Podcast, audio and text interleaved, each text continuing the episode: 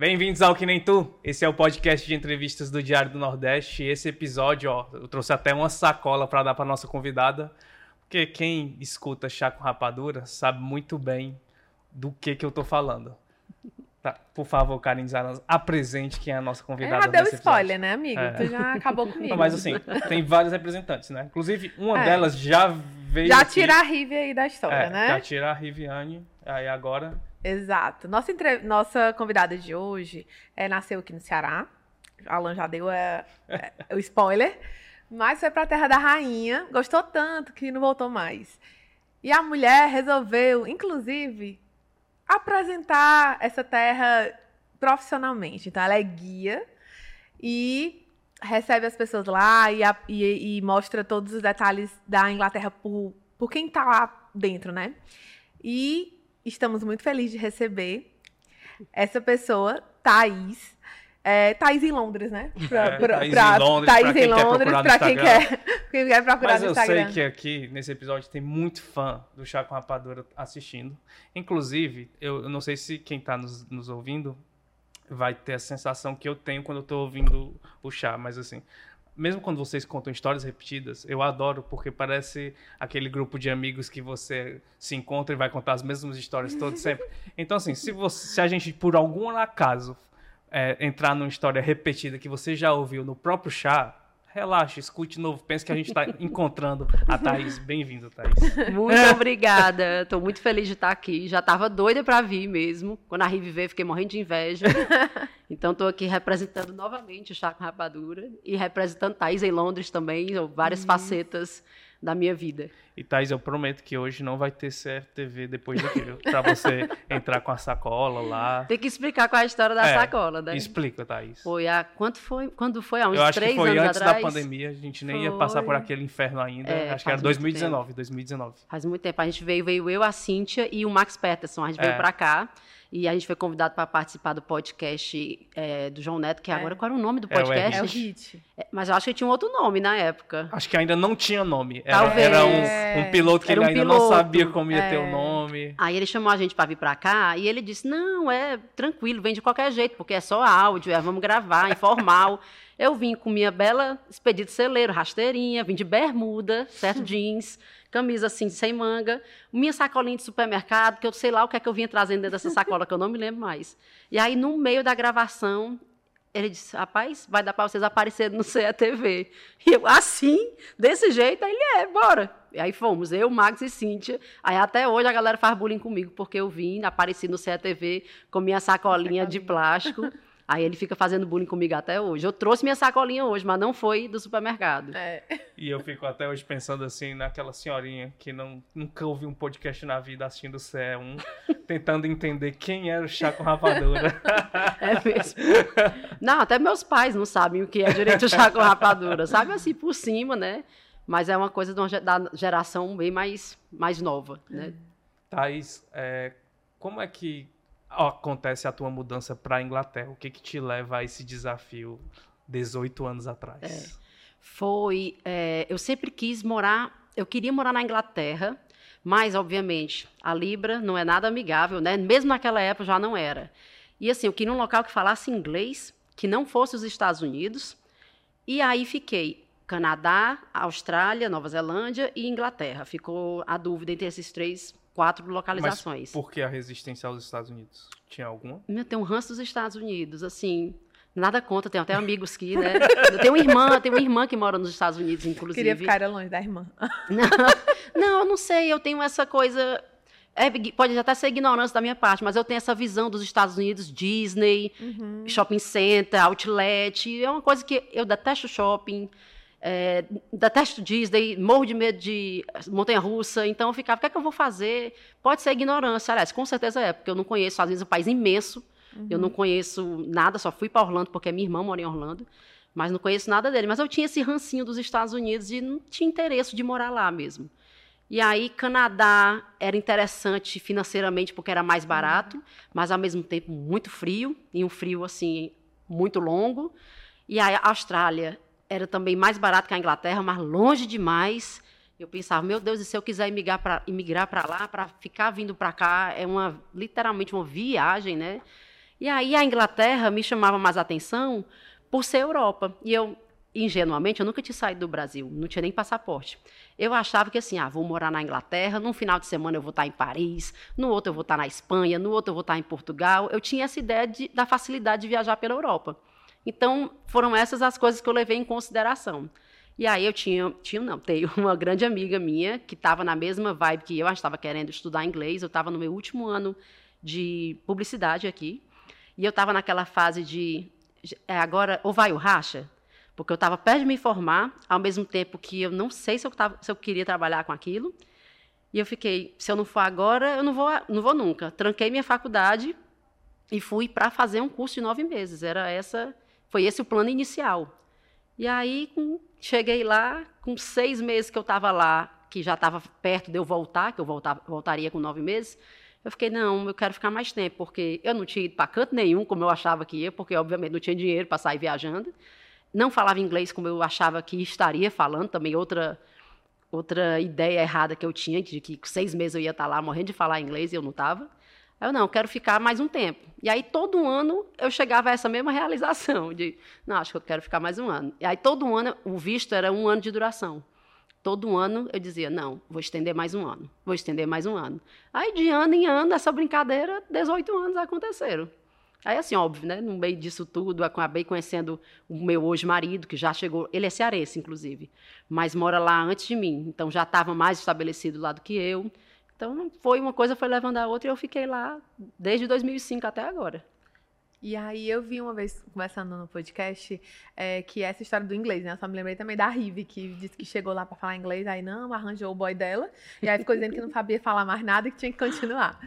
Mas, é, tu passou por muito perrengue, é, Thaís, assim, em relação à, à fala? Tipo, você chega lá com um... Porque, assim, eu passei, uma, fui para os Estados Unidos uma vez, eu estava no primeiro semestre de inglês, a minha mãe falou, não preciso de de ninguém, não. Minha filha fala inglês, um semestre, no IBEU. Aí eu fico imaginando, você chegou lá e encontrou a galera falando um inglês que muitas vezes a gente não aprende aqui, né? Porque às vezes a gente aprende o inglês americano é. e tudo, e tudo bem diferente. Então, tu já passou muito perrengue por conta da fala, assim, da, da linguagem? Eu acho que eu passei menos do que a maioria das pessoas, pelo motivo que eu estudei inglês aqui. Uhum. Eu não cheguei a me formar, mas eu fiz vários semestres de IBEU também. Mas, de novo, era o inglês americano. Então, eu sempre entendia tudo. Então, todo canto que eu ia, eu entendia tudo que estavam falando, tudo que estavam me perguntando. Falar era outros 500. Mas eu acho, eu tenho a impressão que eu até sabia falar, mas tinha medo de falar errado e aquela dava uma trava, sabe? Uhum. Então, tanto eu lembro que meu primeiro emprego lá era numa era uma empresa de eventos, era um prédio lá que abria para eventos corporativos, e de segunda a quinta à noite eles faziam festas corporativas e precisava de gente para ficar segurando bandeja de canapé e de bebidas. Quando eu fiz a minha entrevista, eu fui selecionada para ficar nos canapés pelo motivo de saber falar inglês. E eu, vala-me Deus. Se eu sei falar inglês, imagine os outros, né? Porque uhum. eu não uhum. falava nada. Então eu já tinha um nível melhor do que o das pessoas que chegaram lá para emigrar mas era o entendimento. Meu entendimento era muito melhor do que falar. Hoje, olhando para trás, eu acho que eu tinha mais medo de me arriscar do que não sabia falar. Então, eu acho que eu devia ter uhum. falado mesmo errado, porque eu iria me comunicar. Hoje eu tenho uma visão completamente diferente do que a que eu tinha quando cheguei lá há 18 anos atrás. Eu achava realmente que eu tinha que falar muito perfeitamente. E assim, eu acho que a gente, generalizando o brasileiro, eu acho que o brasileiro é muito crítico com ele mesmo em relação à coisa do, de outra língua. Ele não só quer falar bem, ele quer falar bem sem sotaque. Uhum. Aí você bota uma pressão ali que não tem como. Não tem como você falar sem sotaque, não tem. Ah, sei lá, tem a Anitta, fala super bem, mas tem o sotaque dela lá, entendeu? E eu acho que isso é muito mais prejudicial do que beneficial, porque te trava. Uhum. Então, eu acho que eu me travei muito ali no início, que talvez eu pudesse ter me jogado em outras oportunidades, mas ficava nessa trava de, ai, não, não sei falar direito, não sei falar direito. E aí, arrumei um emprego assim, falando bem meia boca, bem meia boca mesmo, mas deu certo e consegui meu primeiro emprego, que era a coisa mais importante para a gente, porque não tinha como eu morar lá sem trabalhar. Uhum. Porque a Libra, isso em 2005, a Libra era, do, era 5,50. Mas tu consegue já no primeiro, no primeiro ano? Sim, eu cheguei em- no finalzinho de abril e em junho comecei meu primeiro Ah. emprego. Uhum. Que até tem- eu contar a história do podcast que quem fez a entrevista foi a Lana, minha amiga, né? Porque a gente dividia um celular.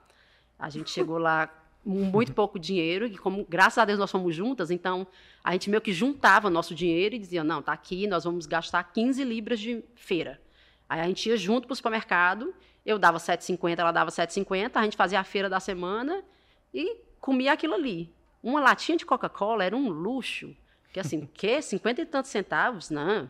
7,50 é a minha feira da semana, eu vou dar 50 centavos numa lata de Coca-Cola? Então a gente, o bom é que a gente juntava forças e dinheiro ali, e aí a gente precisou comprar um telefone que precisava para marcar as entrevistas e tal. Como eu e ela ainda não trabalhávamos, a gente decidiu rachar um telefone. E aí a gente fez um acordo que era tipo segunda, quarta e sexta ficava comigo, terça, quinta e sábado ficava com ela e no domingo a gente geralmente estava junto, dava certo. atendia, né? E aí a minha entrevista para esse emprego, a moça tinha dito que ia me ligar, no- na, sei lá, na quinta, que era o dia que a Lana ficava. E eu avisei, né? Eu disse, Lana, vão te ligar, fala como se fosse eu. E a entrevista foi assim, pelo, a primeira pelo telefone. A Lana que marcou o lugar de ir e tal. E aí eu fui fazer a entrevista pessoalmente, mas a- o primeiro contato pelo telefone, quem marcou foi a Lana. E a Lana também tem um episódio da Coca-Cola que ela guardou, É. mas foi chamada aí que estavam roubando a Coca-Cola É, do, dos é o outros, luxo né? da Coca-Cola de novo, porque a Lana era viciada em Coca. Hoje ela não é mais tanto, não. E às vezes ela se dava esse luxo de ir na bodega, tinha uma bodeguinha assim na esquina, ela comprava de vez em quando uma Coca-Cola. E aí ela, toda empolgada, porque ia se dar o luxo da Coca-Cola, comprou a Coca-Cola e botou no congelador para ficar tinindo, né, ali. E aí a gente preparou o almoço, almoçamos, ela pegou a Coca e tomou. Quando dá, sei lá, quantas horas depois, chegam. Porque a gente morava numa casa, gente, com 11 pessoas. Um banheiro. Era tipo Beberibe, Carnaval Beberibe. e, e a gente tinha uma, um andar na geladeira, tá entendendo? A geladeira era dividida com as. Os as, andares. né? as As gôndolas É. lá. Tipo, e aí um andar era nosso, né? A gente dividia. E aí a moça, uma moça que morava com a gente, abriu a geladeira para procurar a Coca-Cola dela. E a Coca-Cola não estava lá. Aí ah, alguém tomou minha Coca, alguém tomou minha Coca. Começando a acusar. E a Lana bem tranquila, porque tinha comprado a Coca, né? Aí beleza, passou um, um dia, dois dias, acharam uma Coca estourada no congelador.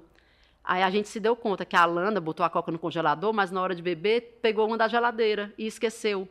Mas aí o estrago já estava feito, já tinham chamado a gente lá de ladrão, eh, as meninas, nós éramos as únicas cearenses na casa, as únicas nordestinas na casa, inclusive. Então ficava aquela coisa assim de, olha, essas meninas aí que vieram lá não sei da onde, roubando a Coca-Cola da menina. E o nosso quarto era eu, a Lana e uma menina de São Paulo. E depois nós viramos muito amigas, inclusive. E ela veio contar pra gente depois que a galera da casa ficou dando toque nela, de tipo, olha, é melhor tu esconder tuas coisas, cuidado com ela. melhor tu guardar teu dinheiro, desse jeito aí, por Meu conta do diabo da Coca-Cola. Thaís, é, todo mês de abril você posta a primeira foto com a Alana, né? é, é. É, a primeira foto que você tirou em Londres. É, e na última postagem que você fez em abril desse ano, de 2023, é, eu fiquei pensando assim, o que que a Thaís de hoje voltaria se pudesse viajar no tempo e falar para essa Thaís de 18, an- de 18 anos atrás, o que que você diria para ela? Ah, Se, se preocupe menos e se cobre menos, com certeza.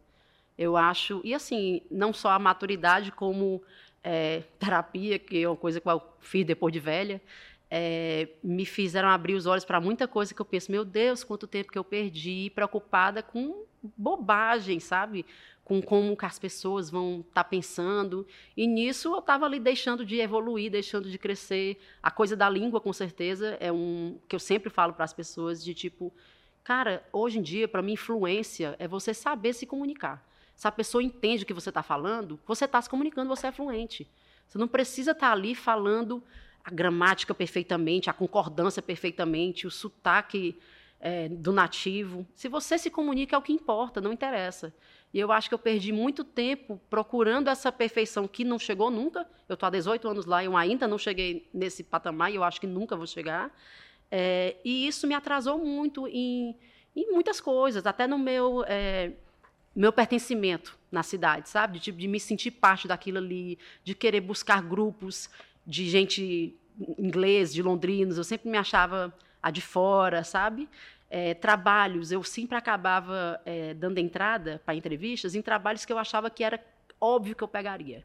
Então, era assim, eram os trabalhos eram tão ralé que era óbvio que iam me chamar. Se qualquer coisa que fosse mais desafiadora, eu dizia, não, mas eu não falo inglês direito. Mesmo que eu soubesse fazer tudo aquilo ali que estava descrito na, na descrição do emprego, eu me sentia, não, porque a, eu não falo inglês com eles. Então é melhor nem dar entrada. Então eu acho que eu perdi muitos anos e muito, muitas oportunidades certamente passaram por mim sem que eu tivesse aproveitado por conta desses medos que hoje em dia eu penso, meu Deus, que besteira. Tá aí, aí assim, não dá para voltar no tempo, uhum. né? Mas as pessoas entram em contato contigo, a galera que tem vontade de morar fora ou de morar em Londres e fala assim, ei, Thaís, é, me dá um toque, me dá uma dica, como é você ser imigrante, né, no Sim. lugar, o que, é que, o que é que eu preciso saber? A galera busca nesse sentido? Busca. Muita gente entra em contato comigo, mas não tanto mais. E um dos motivos é porque eu acho que eu já não sou a melhor pessoa para dar essas informações, porque eu não sei mais os contatos de tipo, quais são os vistos que precisa. Eu estou lá há muitos anos. Uhum. Então, eu acho que quem migrou recentemente é muito, vai estar tá muito mais atento do que eu. Uhum. Então, às vezes, o pessoal me diz, Thaís, qual a melhor escola de inglês que eu vou fazer? Eu não sei, eu fiz inglês aqui há 18 anos. Uhum. Não tenho a menor ideia. Thaís, onde é os melhores locais para eu morar, alugar, alugar um apartamento? Não sei também, porque eu estou lá alugando minha casa. Não é como era o esquema de estudante que vinha, de quem chega ali agora. Então, eu acho que eu não sou a melhor pessoa hoje em dia para estar tá dando, é, para dar essas dicas de imigração. Mas a, a, galera acaba entrando muito em contato comigo pela coisa do turismo, né? Aí do turismo eu, eu ainda consigo dar a minha opinião. Né? É. E nesses 18 anos, Londres mudou muito ou tá a mesma coisa? Mudou muito. Mudou, eu acho. Assim, engraçado, muda, mudou em algumas coisas, outras coisas permanecem a mesma. Eu acho que assim, quando eu venho em Fortaleza, e eu venho todo ano, eu todo ano acho tudo muito diferente, fisicamente falando. Eu sempre vejo, um, sei lá, um prédio novo, uma, uma lanchonete que eu nunca vi, e eu venho todo ano, que é pouco tempo, né? Uhum. E mesmo assim, no espaço de um ano, eu sempre acho muitas mudanças.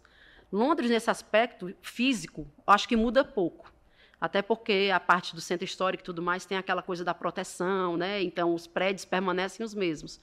Mas, é, e assim, já era desde que eu cheguei uma cidade muito misturada, muito cosmopolita, é gente de todo canto do mundo, gente de toda religião e raça e credo e tudo, muito misturado em todo canto.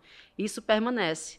Mas eu acho que nos últimos anos eu estou notando é, a pobreza aumentou, eu achei.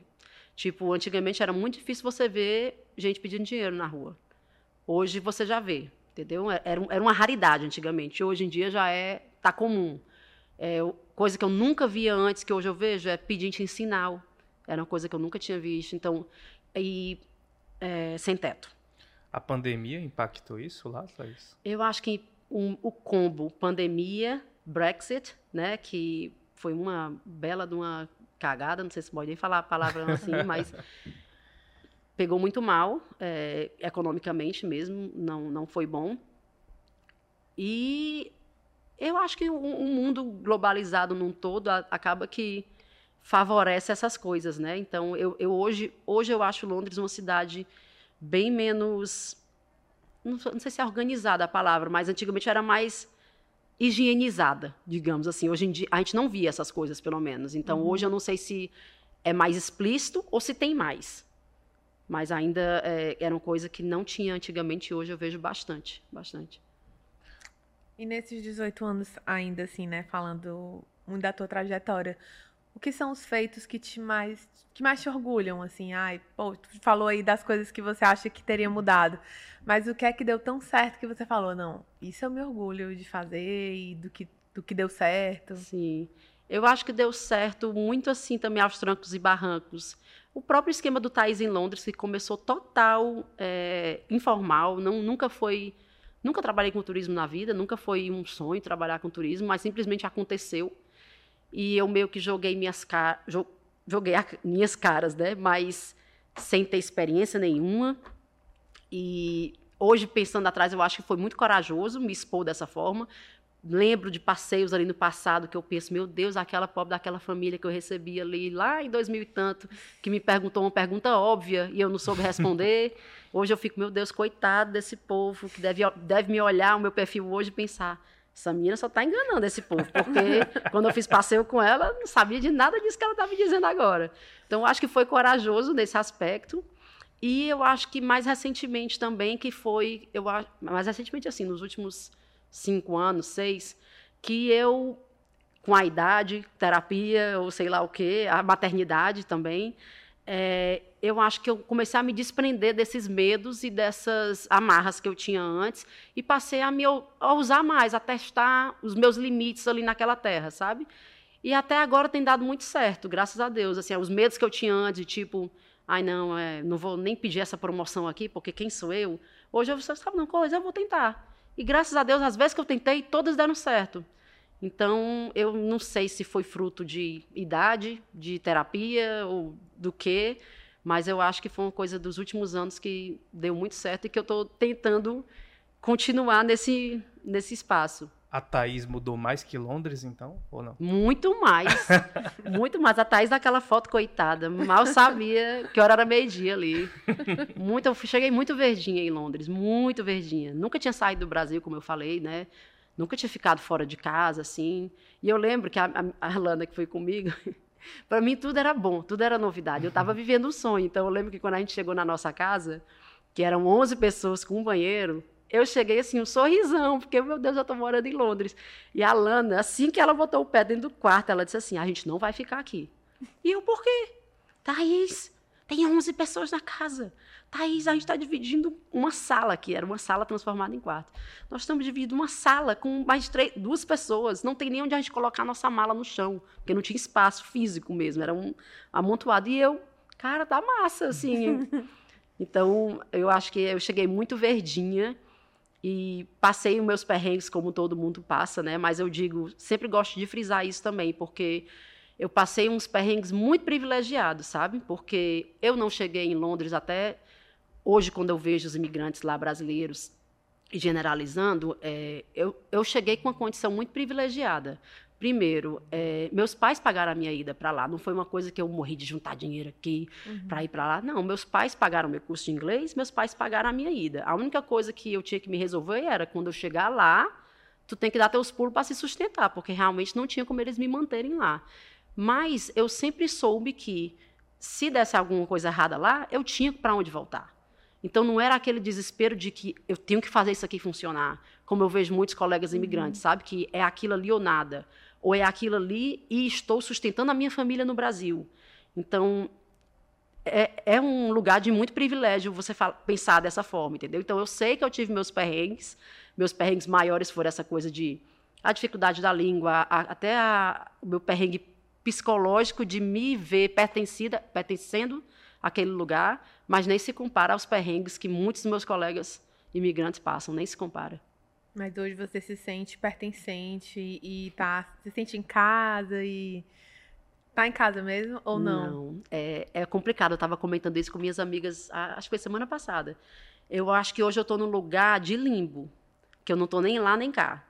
Eu ainda não me sinto 100% é, londrina, né? apesar de que já minhas crianças nasceram lá, trabalho, as crianças estudam, mas eu nunca vou ser uma londrina, eu acho que nunca vou ser vista por eles também como uma deles, né?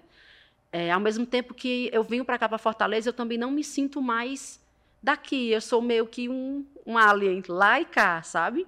Eu tenho uma mistura, um misto daqui, um misto de lá, e ao mesmo tempo eu não sou, não estou nem 100% Aqui nem 100% lá. É muito estranho, esse, porque eu já estou há 18 anos, é uhum. muito tempo. Uhum.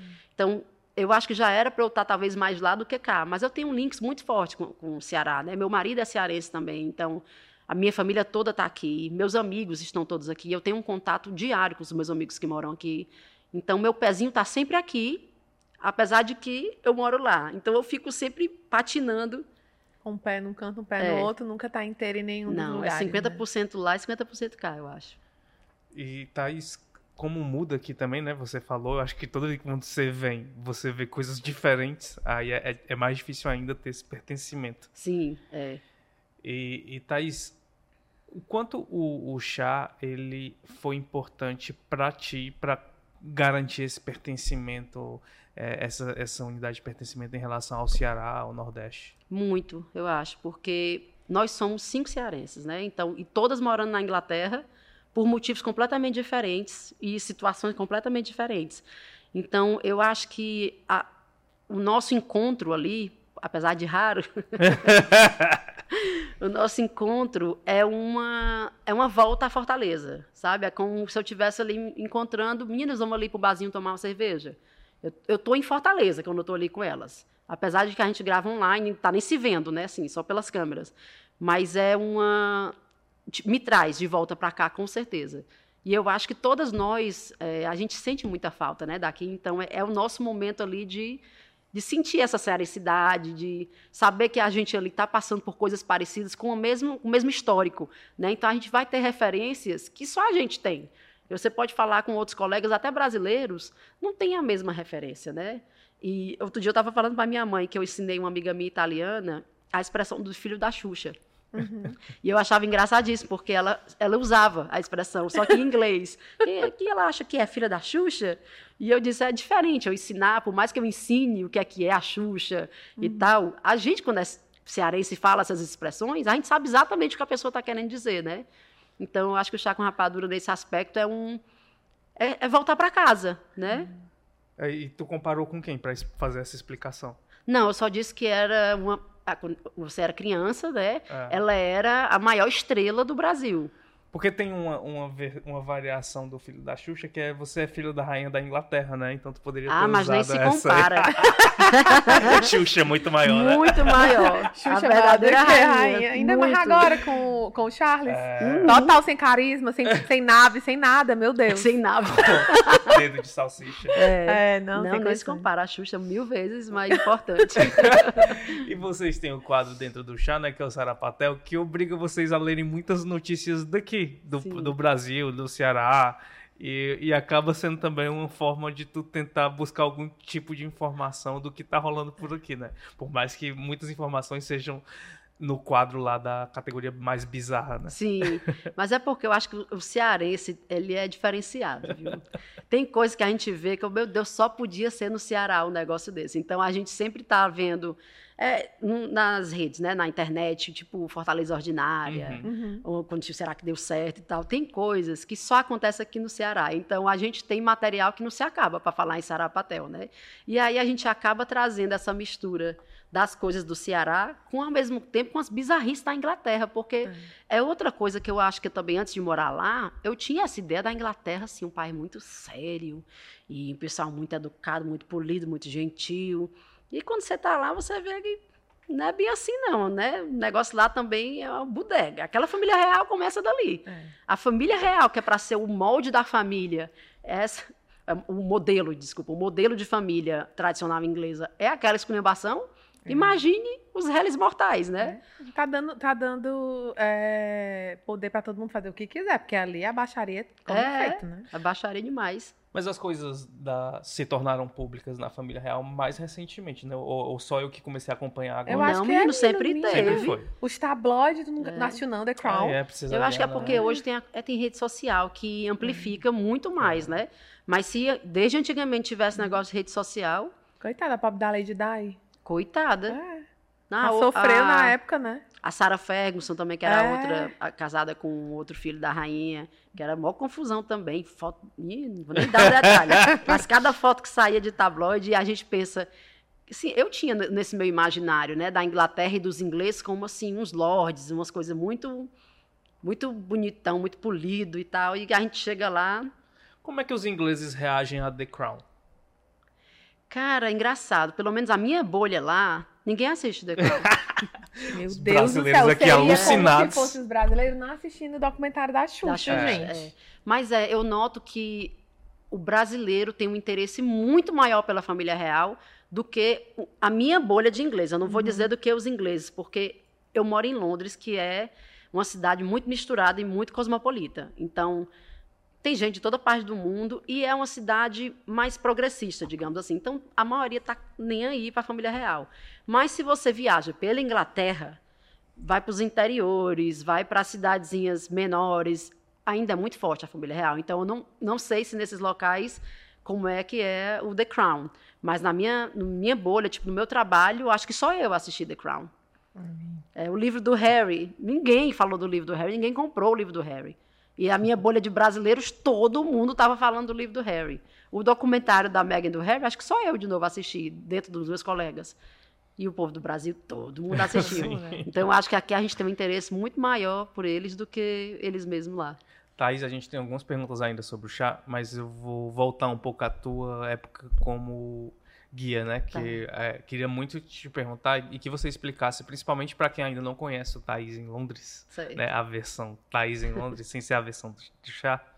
É, por que que você diz que acontece por acaso esse esse trabalho e, essa, e esse entendimento com o, o, trabalho de guia turístico? Porque foi de fato por acaso. Aconteceu assim, é, um casal, amigo dos meus pais, estava é, passando no final de semana lá em casa, era lua de mel deles, eles vieram do Brasil para lá, e coincidiu de ser um feriadão prolongado, sábado, domingo e segunda. E eu Tava de folga, não tinha filha ainda. Aí eu disse: não, pode deixar que eu acompanho vocês, vou levar vocês para todo canto.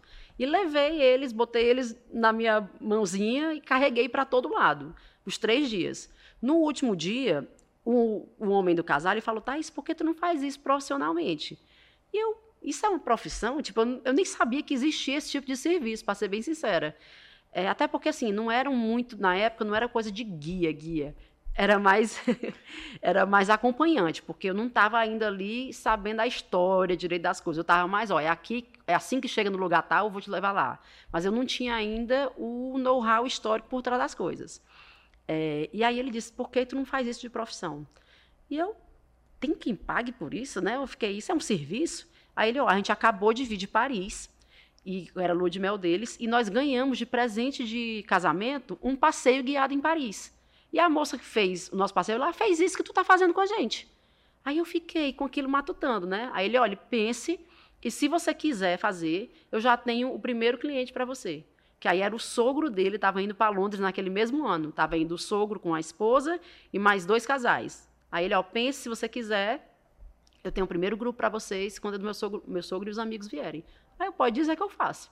Então eu fiz assim, na doida. E aí, quando eu fiz o passeio do sogro dele com os amigos, aí eu disse: ah, vou montar um perfil, vou fazer um blog. Eu tinha um blog na época. Vou fazer um blog dando dica. E começou assim, bem informalmente mesmo. E eu sempre fiz os meus passeios é, simultaneamente com o meu trabalho normal. Né? Assim, porque eu sempre tem gente que acha que eu vivo de turismo. E o turismo é o meu hobby, assim, eu não, não vivo daquilo. Até digo, eu adoro, faço com o maior amor do mundo. E eu acho que é por esse motivo que eu não quero que vire meu trabalho de verdade, porque eu acho que eu vou deixar de gostar demais se virar o meu ganha-pão valendo, sabe? Uhum. É... Não perdi o fio da meada que eu estava falando aqui agora. Mas era, perdi o fio. Era, você está contando a tua trajetória de como tu foi. Do guia, né? É, como é, foi... é aí eu fiz esse, fiz o blog e aí foi de, de boca em boca, um amigo que fala para o outro. Então foi uma coisa bem assim, orgânica mesmo. E de amigos de amigos de amigos eu comecei a fazer. Mas sempre aos finais de semana, porque eu trabalho de segunda a sexta. E mas aí... desde o começo tu vai mostrando esse trabalho na internet. Sim, Sim, eu fiz o perfil no Instagram logo que eu comecei e um blog na época que coitado tá abandonado há muitos anos. tá, tá em Londres, né? Era. É, Coisa, né? era, é. é. Thaís em Londres, mas a logo quem fez foi minha prima que ela fez Tatá em Londres, é. E aí é, eu fazia o blog e era mais assim de boca a boca mesmo. E aí de uns anos para cá eu comecei a sentir essa necessidade de ir um pouco além, assim, tanto eu gosto de saber da história e eu sentia que eu queria adicionar mais ao meu passeio, além de só, gente, aqui é o Big Ben, e agora vamos ali para o próximo lugar. Eu queria dar um contexto maior histórico para a coisa. E não é uma profissão regulamentada lá, então qualquer pessoa pode dizer que é guia, qualquer pessoa pode botar um, um site e se vender como guia. Mas eu sentia essa necessidade de ter uma coisa acadêmica, de certa forma. E aí comecei a buscar cursos para ter uma certificação, apesar de não ser necessário. Mas eu queria para mim mesmo, assim, até para me dar uma segurança maior, para me vender como guia, entendeu? Aí eu fiz em 2019, eu fiz um, o primeiro curso, que foi é, a Londres é toda dividida em, em bairros, né? E os bairros mais importantes para o turismo é City of Westminster, que é onde vai ter Big Ben, Palace Buckingham, Trafalgar Square, London Eye, e é, a City of London, que é onde a cidade de fato nasceu e hoje é o distrito financeiro da cidade. Aí eu fiz o guia de Westminster, o curso de Westminster em 2019.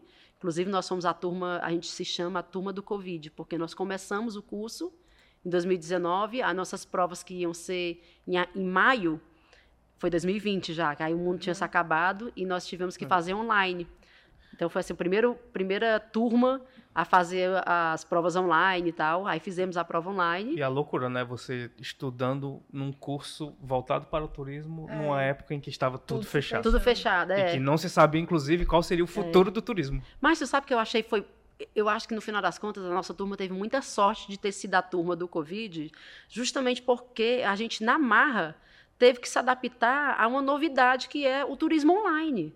Eu fiz, eu cheguei a oferecer tours online. E se eu não tivesse eh, sido parte dessa turma, eu talvez nunca tivesse pensado nisso como modalidade, tá entendendo?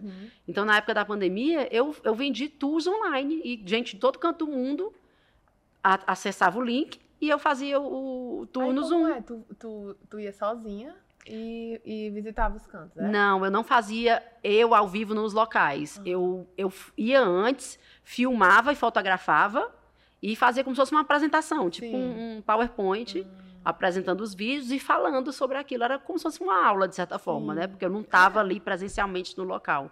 Porque eu tinha medo da coisa da internet falha, né? No meio da rua. Sim. Aí não cheguei a fazer dessa forma, não. Mas foi bom fazer o curso nessa época do Covid, porque treinou a gente para essa novidade, que é uma novidade bacana para muitos motivos, muitas pessoas.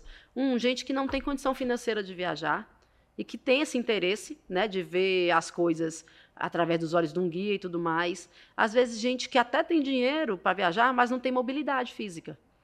Tem, é, tem alguma dificuldade de mobilidade, prefere estar no conforto de casa, entendeu?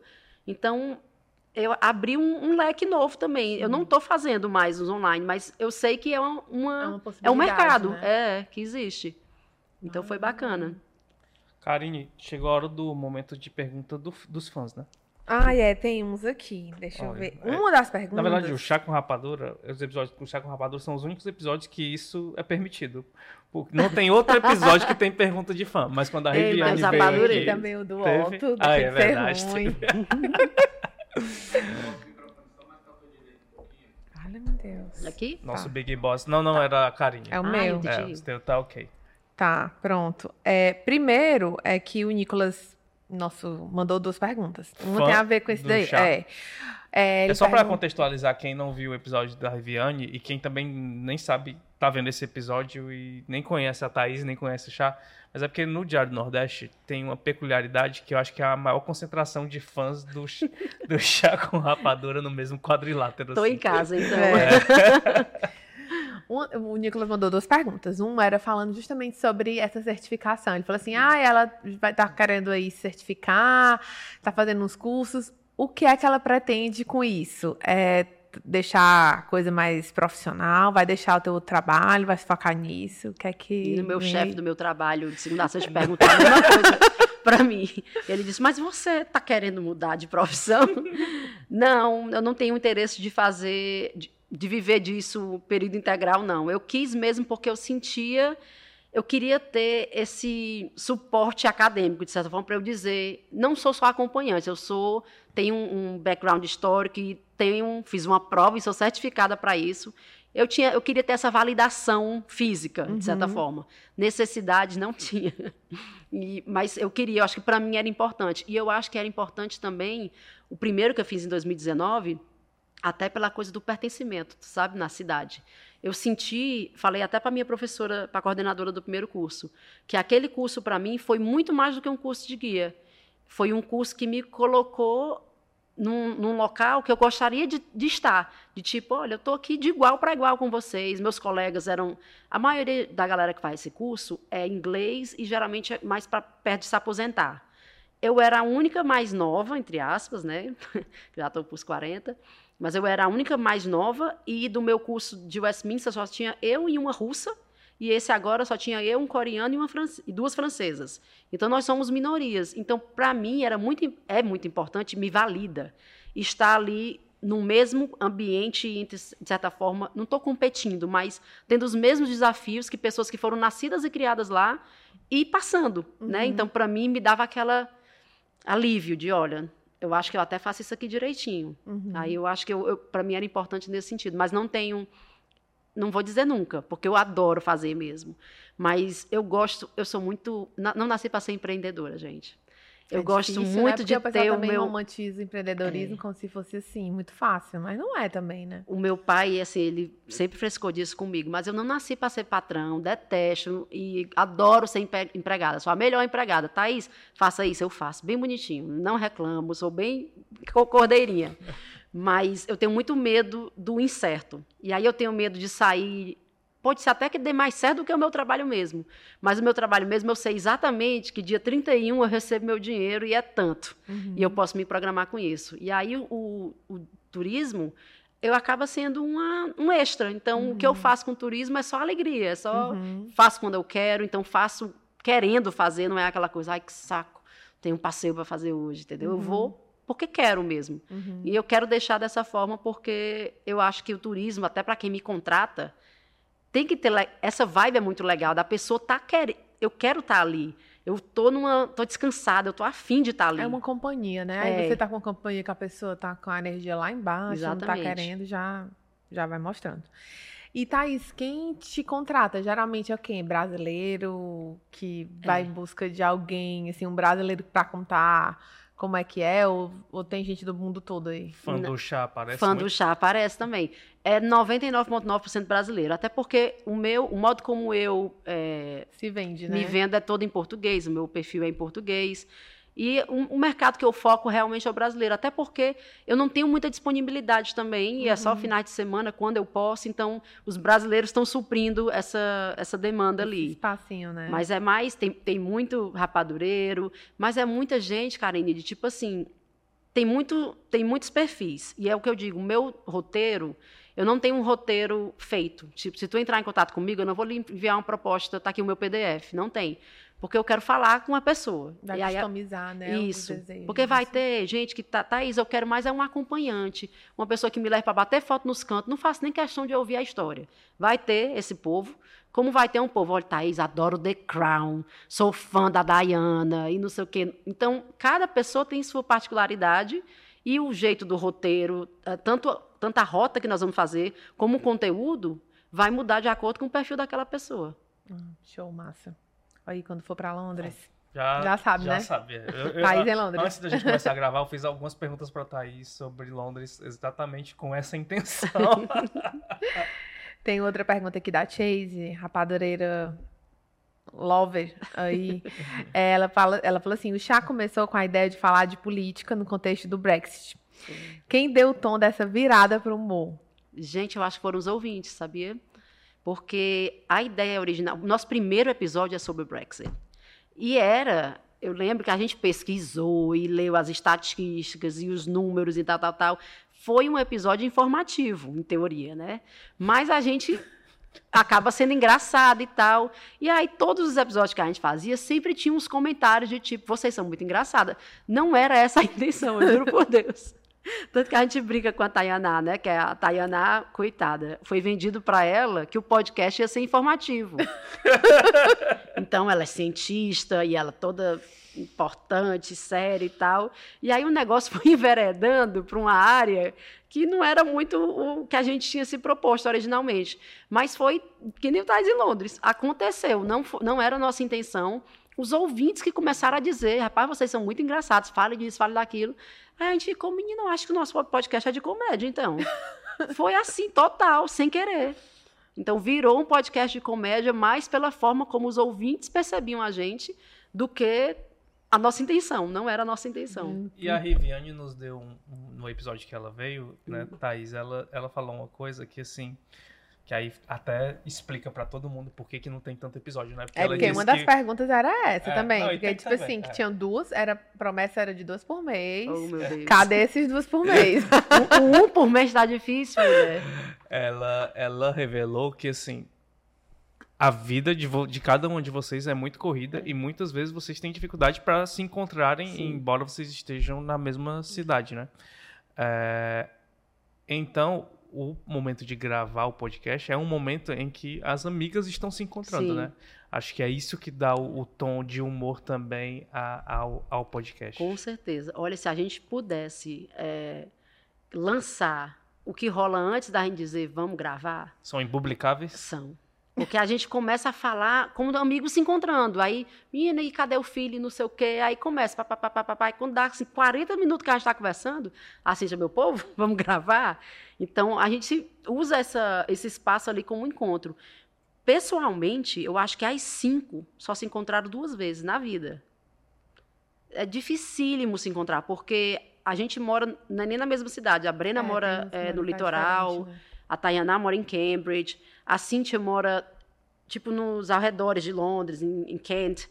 Eu moro no norte de Londres, a Riviane no oeste. Então, é muito difícil a gente se encontrar, para coincidir, tá livre. Eu trabalho segunda a sexta e faço os passeios finais de semana, né? Ainda tem filho, né? Tem Ainda filho, tudo. pois é, tenho criança, né? Tem criança. E criança pequena, ainda a Riv tá com a, a Elisa ainda é pequenininha, então é dificílimo a gente se encontrar mesmo.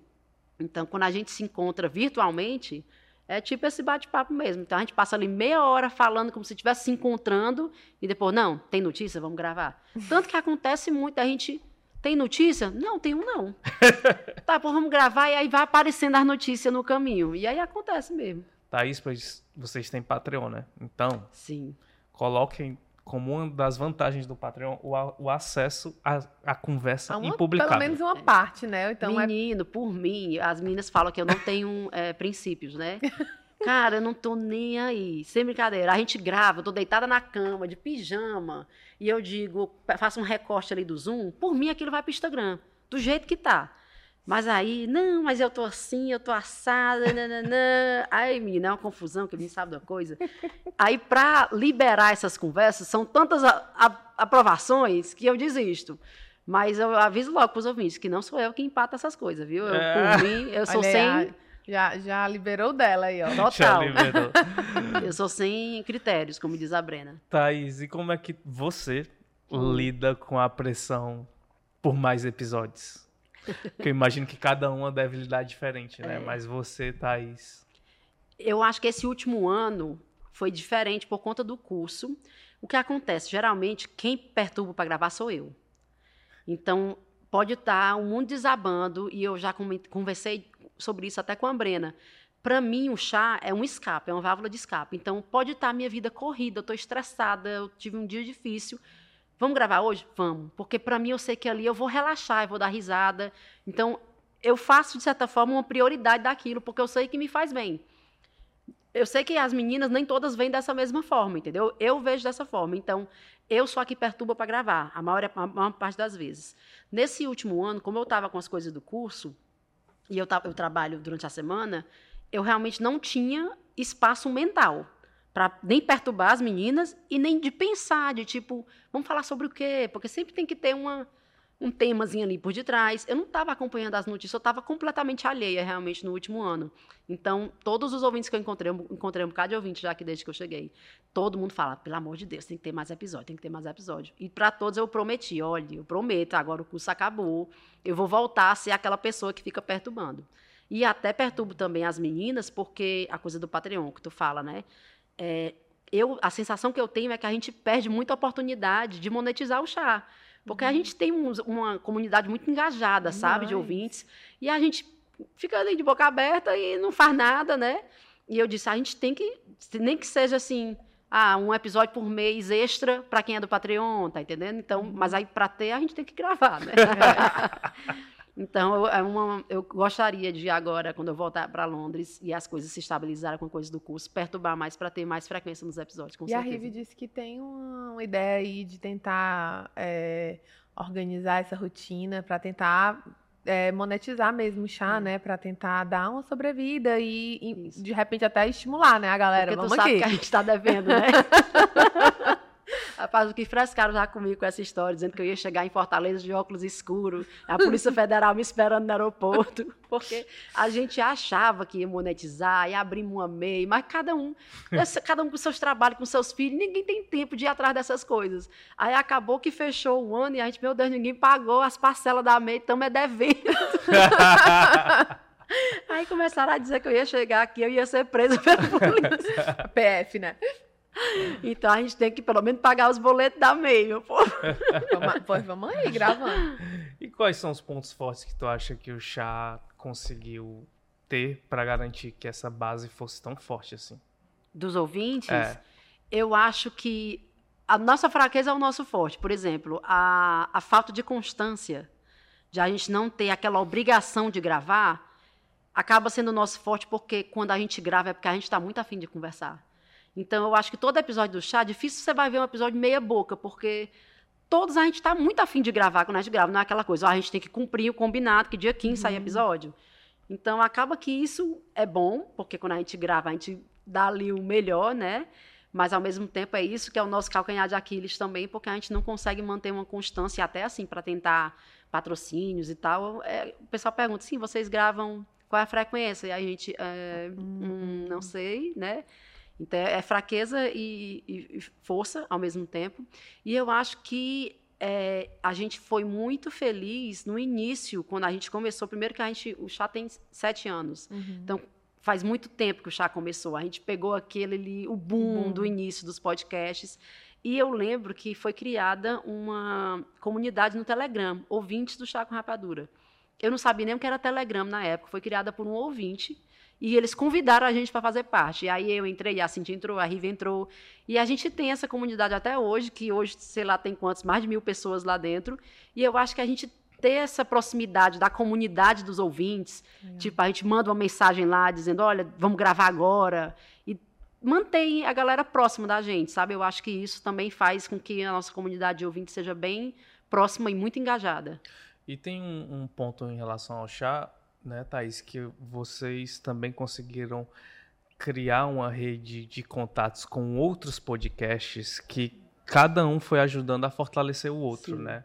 Como é que foi isso? Também foi algo que aconteceu e foi natural? Porque a gente até trouxe aqui o Indo e Voltando, a Sim. gente trouxe a- alguns outros podcasts que a gente... E a gente sempre conversa com isso, como a rede, ela vai se ajudando, né? E no caso de vocês, não foi diferente. É, eu acho que a gente, até por ter pego esse começo do, podcast, era muito natural essa coisa da gente querer ajudar os nossos, né? Assim, e um ajuda o outro, um chama o outro. Então, eu lembro que quando começaram a, surgir outros podcasts por aqui, era muito natural da gente, ah, vamos chamar ah, o Dudu gravou com a gente, o Dudu não gravou não, a Camila gravou com a gente, eu gravei com eles, é, e Voltando, a Inês Aparecida gravou com a gente, a Evelyn também, a Camila, não, a Camila só, a Camila e a Inês, do, das Cunhãs. Então, é, era, foi uma coisa bem natural mesmo, mas eu acho que tinha por detrás essa ideia de estamos junto, sabe? A gente quer que todo mundo cresça, tem espaço para todo mundo, até porque são pegadas diferentes, cada um tem um público diferente. E outra, hoje em dia, eu acho que o pod, a, a mídia, né, podcast em si, está tão forte que é só podcast aparecendo, podcast aparecendo, e parece não ter fim a infinidade de temas e de públicos que pode abranger, né? É, e no caso de vocês, eu acho que eu até falei isso no- no- com o Dudu quando ele veio aqui do- no episódio com Indo e Voltando, que dá pra fazer uma playlist cearense, né? Toda vida que eu vou escutar vocês, aí eu, eu brinco que eu, que eu vou ouvir aqui meus amigos cearenses do podcast. Tipo assim, aí eu escuto o Dudu com Indo e Voltando, a Camila, e vocês do chá, e aí vou, vou já vou pro lado do cinema, que eu gosto também de cinema Sim. com rapadura, enfim, vou, vou escutando os sotaques que eu sou habituado. Eu lembro que teve uma época, muitos anos atrás, teve toda uma, uma polêmica da podosfera cearense. É, E falando como se fosse um, é, cobra comendo cobra. E eu, gente, como assim? Pelo contrário, pelo menos a minha experiência com a podosfera cearense é só amor, só suporte, todo mundo se ajudando, os meninos do Budejo, os meninos do Indo e Voltando, as cunhãs que eu amo também, vocês, agora que eu já assisti os, outros episódios tudinho. Eita! É, é, meu filho. Meu Deus, agora eu fiquei nervoso depois dessa fala da Thaís. Assisti. Eu, eu acho que eu conheci o de vocês pela Foi pela Rociclé, eu acho. a Ah, é, Ah, começo aí, foi Bem comecinho. no início foi, mesmo. pô, foi como eu conheci. Legal. Ela foi ótima, que massa. Vamos ver aqui, mais perguntas. É, não, mas aí tem uma aqui que eu, que eu ia te perguntar, que fala sobre um pouquinho sobre essa comunidade, que é muito engajada, né? Toda vida que as meninas é, vêm, assim, ah, o pessoal fica. Ai, que horas, que horas? Eu vou ver aqui minhas pautas, ver se dá certo pra poder ficar. Vocês, é, para vocês é muito tranquilo esses encontros, assim, porque a Rive disse que foi estava em outro canto, de repente, tipo assim, não sei, era outro país, é uma pessoa, ei! E, e- e reconheceu ela, ela, fala, meu pai do céu! E aí, assim, é, de, de ter pessoas assim, tá na rua e vem alguém e fala, ah, eu, eu, eu te escuto, eu te sigo. Como é isso, assim, pra ti? Eu adoro, mas só tem uma coisa que eu fico meio tensa, porque eu tenho a cabeça ruim de lembrar do povo. Então, se a pessoa. A minha dúvida é: eu conheço essa pessoa de verdade? Eu já fui apresentada a ela ou ela está só me reconhecendo? Então, aconteceu, que nem isso que a Rive falou. Menino, foi uma coisa tão surreal.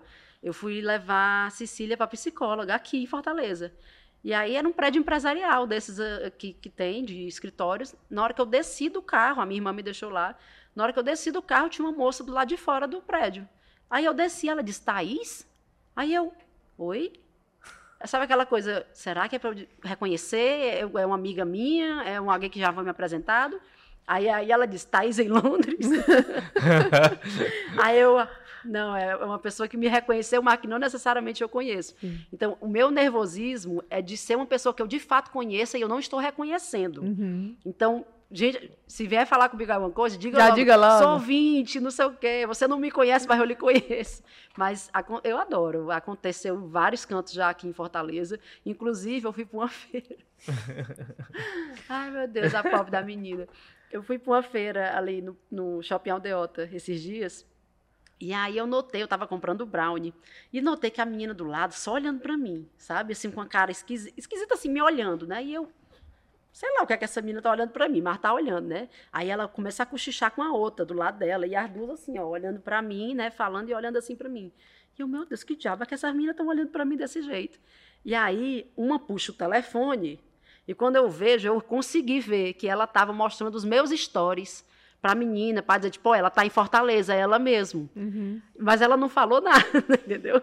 Mas eu achei curioso, assim, da menina ficar olhando. Então, eu fico, às vezes, um pouco cabreira, porque fico com medo de não estar reconhecendo e ser uma pessoa que eu, de fato, conhecia. E a pessoa Mas- assim, Ave Maria, ela é snob, né? é?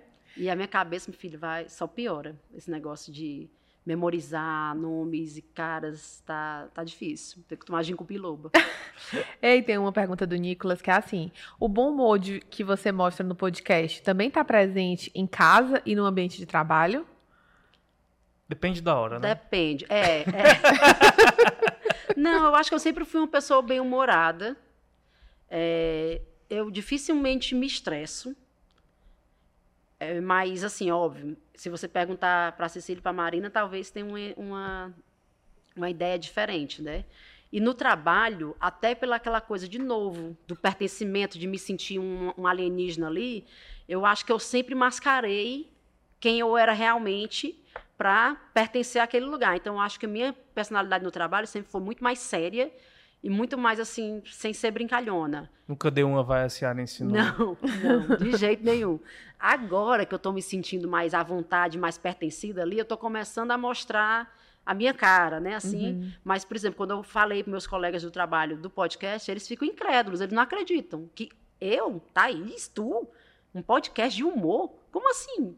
Eles ficam muito surpresos. Agora é que eu estou melhorando, Agora agora tá eu fazendo uma piadinha com os colegas. Tô, inclusive me voluntariei, eu sou agora a pessoa que faz a newsletter do time, sabe? Aí eu tô come- deixando aflorar mais esse meu lado mais descontraído, que era muito sisudo, sabe, no trabalho. E Thaís, tem muito rapadureiro aqui que sabe muito bem onde você de fato trabalha, né? Mas explica pra quem não te conhece qual é o teu trabalho, o que que é. O meu trabalho de, De de segunda a sexta. É, né? o trabalho que garante ali o, o dinheiro Eu no fim o do O que que mês, cai né? no dia 30. É, eu trabalho numa empresa de consultoria, é, bem grande, uma empresa multinacional, acho que tem até em Fortaleza, com escritório.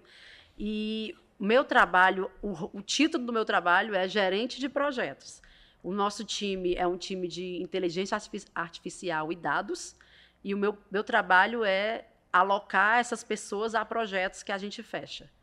Então, esse é o meu trabalho da vida real, de segunda a sexta. Nossa, muito diferente. Nada do... a ver, é. né? Pois é. O povo não acredita. O pessoal acha que eu vivo do turismo ou de chá com rapadura. Então quer dizer que qualquer dia a inteligência artificial vai estar produzindo os episódios do, do, do chá sem precisar de vocês. Vai não, porque eu não entendo nada. Eu não, não trabalho com a parte é, de tecnologia nenhuma. É mais a parte. É quase que um RH, apesar de que eu tenho que ter uma noção da tec- do técnico, né? O que é que aquela pessoa faz, o que é que o cientista de dados faz, o que é que o analista de dados faz. Agora eu mesma não sei nem para onde vai.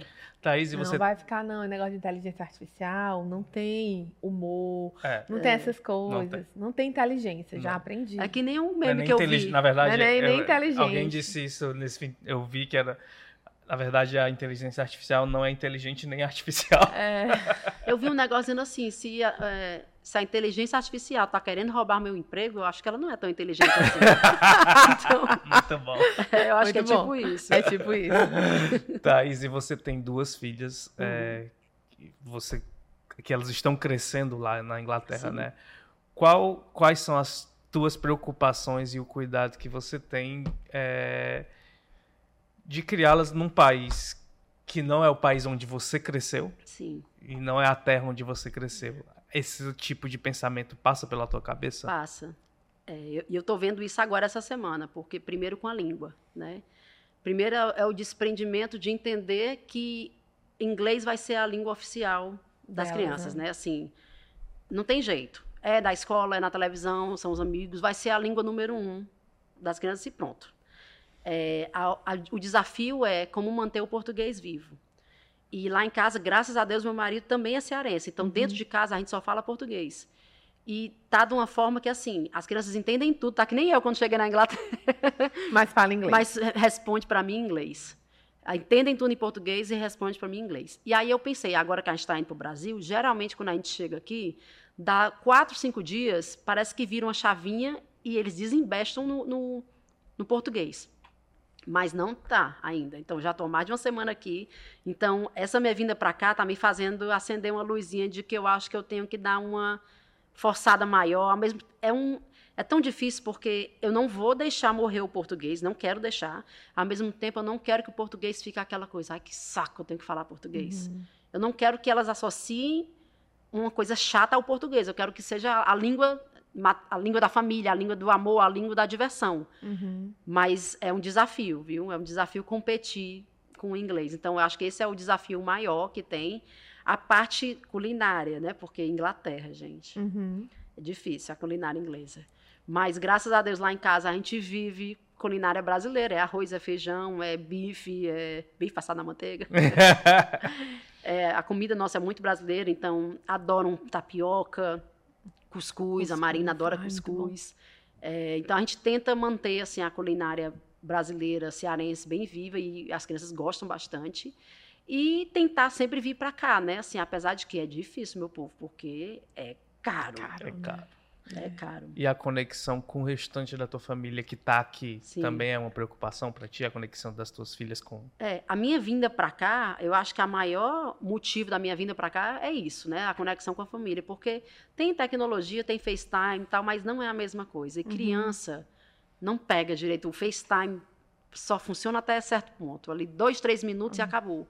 Então nada substitui, tipo como a gente está agora. Cecília está dormindo na cama com minha mãe.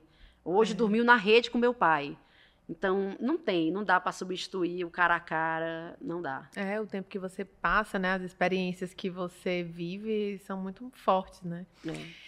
E além da, além da língua e da comida, assim, tem alguns hábitos que vocês, sei lá, a rede. Vocês conseguem botar uma rede em casa? Assistir novela? Eu já sei que Sim. tu é noveleira. tu ainda consegue assistir novela? Consigo. Assim, né, o ano passado eu não, não vivi, mulher, socialmente, né? Assim, eu não fiz nada. Mas é, rede, a gente tem uma rede em casa. E nisso eu vou ter que dar o braço a torcer, que foi meu marido, que perturbou muito para botar. E eu, eu tinha muito receio, não porque não queria ter a rede, mas porque a gente mora de aluguel. E tem no contrato que a gente não pode furar as paredes. E Imagina o furo, a- o rombo É. que era para botar uma rede, né? Só que ele sabe, não- eu dizia para eles: você vai furar? Fure. Mas quando vier a inspeção, que todo ano tem uma inspeção. quando vier a inspeção, você vai estar aqui em casa para falar com o povo, porque sempre sou eu que estou em casa. E eu ficava morrendo de vergonha da mulher. Sim, meu filho, o que é isso aí que você fez na rede, botando na parede? Um quadro assim para para tampar, né? Pior que nem dá, porque fica o gancho, né? Mas ele acabou é, furando a parede e graças a Deus, assim, eu, eu, passei muitos anos dizendo não, chatíssima, de não vai botar, não vai botar, e hoje em dia, que maravilha que é ter uma rede em casa, é, é muito bom. É, qual foi a outra coisa? A novela. A novela, sim. A novela, mulher, adoro. E eu, assim, é muito engraçado, porque eu nem era de um noveleiro aqui, mas eu acho que é aquela coisa de se manter, de manter o link Sim. com Fortaleza, com Brasil. Eu assisto o Marcos Mion, eu assisto o Luciano Huck, eu assisto uns programas nada a ver, nada a ver. Tá passando na televisão, eu assisto. A gente tem um negócio lá que é no Amazon Fire Stick, você bota na televisão, paga uma mensalidade lá, eu assisto. TV diária eu assisto em Fortaleza. É, eu sei que tu disse que ama o. Garra da Patrulha. O, é, Garras, né? E tu sabe que outra, outra vez eu mandei uma foto para aparecer do programa. Agora eu esqueci o nome do homem do programa, meu Deus, da TV Diário. Oh, meu Deus. Eu bati uma foto, eu, meu marido. Assistindo. Assistindo. e eu mandei pro WhatsApp. Mande pro WhatsApp. Aí eu mandei Thaís, Guilherme. E eu acho que era minha irmã que tava lá. Thaís, Guilherme e Luciana, diretamente de Londres. Mandei. Aí não apareceu, mas me responderam dizer: Como é que você tá acessando? muito bom, muito bom. Mas eu assisto, assisto tudo. Legal. Hoje, né? De, de profissionais. Sim. É, e eu, e eu percebi que as, as duas facetas que o público que nos está nos assistindo conhece, né? Que é Sim. a Thaís em Londres e a Thaís do chá. Sim. É, você, eu sinto que você tem muito medo de profissionalizá-las e torná um trabalho e, e, e aquilo que é muito divertido ficar chato. Agora aquele momento bem entrevista de emprego, né? Mas assim, daqui para frente, quando você pensa nas duas funções e no teu trabalho atual, tu projeta algo ou tu vai fazendo como algo que vou deixando a vida me levar e ver como as coisas acontecem bem naturalmente, assim como foi o, o, o história, né, episódio, né? a, a, ida lá para Inglaterra, enfim, tudo. Eu tô bem Zeca Pagodinho. Tá, tô, né? Eu não tenho, assim, planos profissionais nenhum. Talvez deve, devesse ter, deveria ter, mas não tenho, não. E até porque eu acho que eu não tenho é, a, o espaço na cabeça também para dedicar a isso. Eu tenho o meu trabalho, de certa forma, ocupa já boa parte do meu dia, né, da minha cabeça também. Tem as crianças que são pequenas, ainda 8 e 5 anos, ainda demanda bastante de mim. E tem também é, as coisas que eu quero fazer fora disso tudo, né? O meu uhum. lazer. Eu agora, inclusive, hoje terminei o, o, livro, a nova biografia da Rita Lee, que fazia um ano que eu não lia porque queria ler. Eu estava uhum. lendo porque precisava ler. Então, hoje eu pensei, meu Deus, que alegria terminar um livro, porque eu gosto, quero ler esse livro, e não porque uhum. preciso. Então, eu não consigo ver como é que eu poderia profissionalizar, digamos assim, essas outras coisas, porque para fazer isso eu teria que me dedicar bastante. Teria não, que abrir mão de alguma é, coisa, né? Eu não sei o que é que eu poderia abrir mão. Vocês recentemente do Chá fizeram uma viagem icônica para Barcelona, onde rendeu muitas histórias. Quando é que todas vão se encontrar presencialmente aqui em Fortaleza? Vixe, aí em Fortaleza aí é clássica, né? É, é muito... aí vai ser quando a gente, atenção marcas, é. quando a gente conseguir um patrocínio para trazer a gente para cá, a atenção gente Patreon. É, atenção Patreon, porque isso aí eu tenho certeza que todo mundo topava no é. instante. É, conseguisse aí alguém trazia, fazia um, um episódio especial, seria Já bom, pensou? viu? Chiquérrimo. É que nem a Rive estava dizendo, é, devendo e luxando, porque a gente foi pro comemorar o aniversário do chá numa cervejaria. E aí a cervejaria dessa moderninha era a Brewdog. E dentro do espaço da cervejaria tinha um estúdio de podcast. Aí a Rive, olha aí que massa, vamos ver quanto é que é. Aí eu, Rive, como assim? Quanto é que é? Aí não tem nem dinheiro. Conseguiu nem pagar o MEI ainda, não a parcela é, do MEI. Aí ela é assim, é devendo e luxando. é parcela, né? O importante é o valor da parcela. Sempre acho isso. Thaís, muito obrigado. Sim, eu, eu sei que você veio até dessa vez, você veio com o tempo, né? Você veio pra, com, com, com o objetivo de passar umas seis semanas por aqui. Aí eu até fiquei tranquilo lá, então eu não vou atrapalhar tanto a passagem, mas mesmo assim, muito obrigado por dedicar esse tempo a vir aqui. E eu ainda estou muito nervoso com o fato de saber que você já viu outros episódios, além do episódio com a Rive, do que nem tu. Vixe, eu assisto todos. É. Tô falando sério. Assisto Agora o todos. Alan nervoso no Não, próximo. agora eu tô só. e, eu lembro... e o episódio da Rociclé é um dos primeiros, né? É. Aí eu pensando aqui, então, será que foi bem? Não, foi ótimo, eu É. adoro o episódio de você. E outra, a coisa da comunidade. É, ouvindo o Chá com Rapadura, tudo escuta que nem tu. É, todo mundo, eles comentam no grupo lá do, do. Telegram, é, todo mundo. Inclusive ouvinte que não é do Ceará. Que já se acostumou com sotaque, que já Quer até... ter um espaçozinho pra ouvir um, um- uma conversa diferente, né? É, escuta muito nossos ouvintes. Muito Que bom. massa. Obrigadão, Thaís. Muito Obrigada sucesso em tudo. E se você ainda não escutou o Chá com Rapadura, por favor, escute. Não esqueça de escutar, porque é, é precisa. maravilhoso. Os episódios são raros? São, mas todos valem a pena. A Mas espera, meu- a espera é, sempre vale a é, pena. Mas como diz meu afilhado, essas coisas raras, o pessoal fica doido querendo os raros, né? É. Figurinha rara, Verdade. não sei o quê. É, que Acho naquelas- que é marketing, é As marketing. figurinhas douradas É. né, do, do álbum de figurinha. Elas- Desse jeito. É, elas vão criando expectativa É. durante o mês inteiro, você esperando aquele episódio pra Desejo. ver o que vem. elas, elas vão acumulando os cheiros pra, pra que todo mundo fique na expectativa. É. Quantos cheiros vão, vão ter no episódio? Aí meia hora de cheiro. É, muito porque bom. ficou esperando. Se você também não conhece ainda o perfil Thaís em Londres, também assista, porque aliás, esqueci de, falar- de comentar uma coisa que desde que tu postou e eu fico, eu fico meio chocado. Por, e e para todo mundo eu fico falando dessa história. Eu vi no, no postagem da Thaís em Londres que na Inglaterra agora eles estão quase o, o, o movimento cashless, né? Você praticamente não precisa usar dinheiro, é só no cartão, cartão, cartão. É, a coisa mais difícil do mundo é você ver dinheiro vivo em Londres hoje em dia.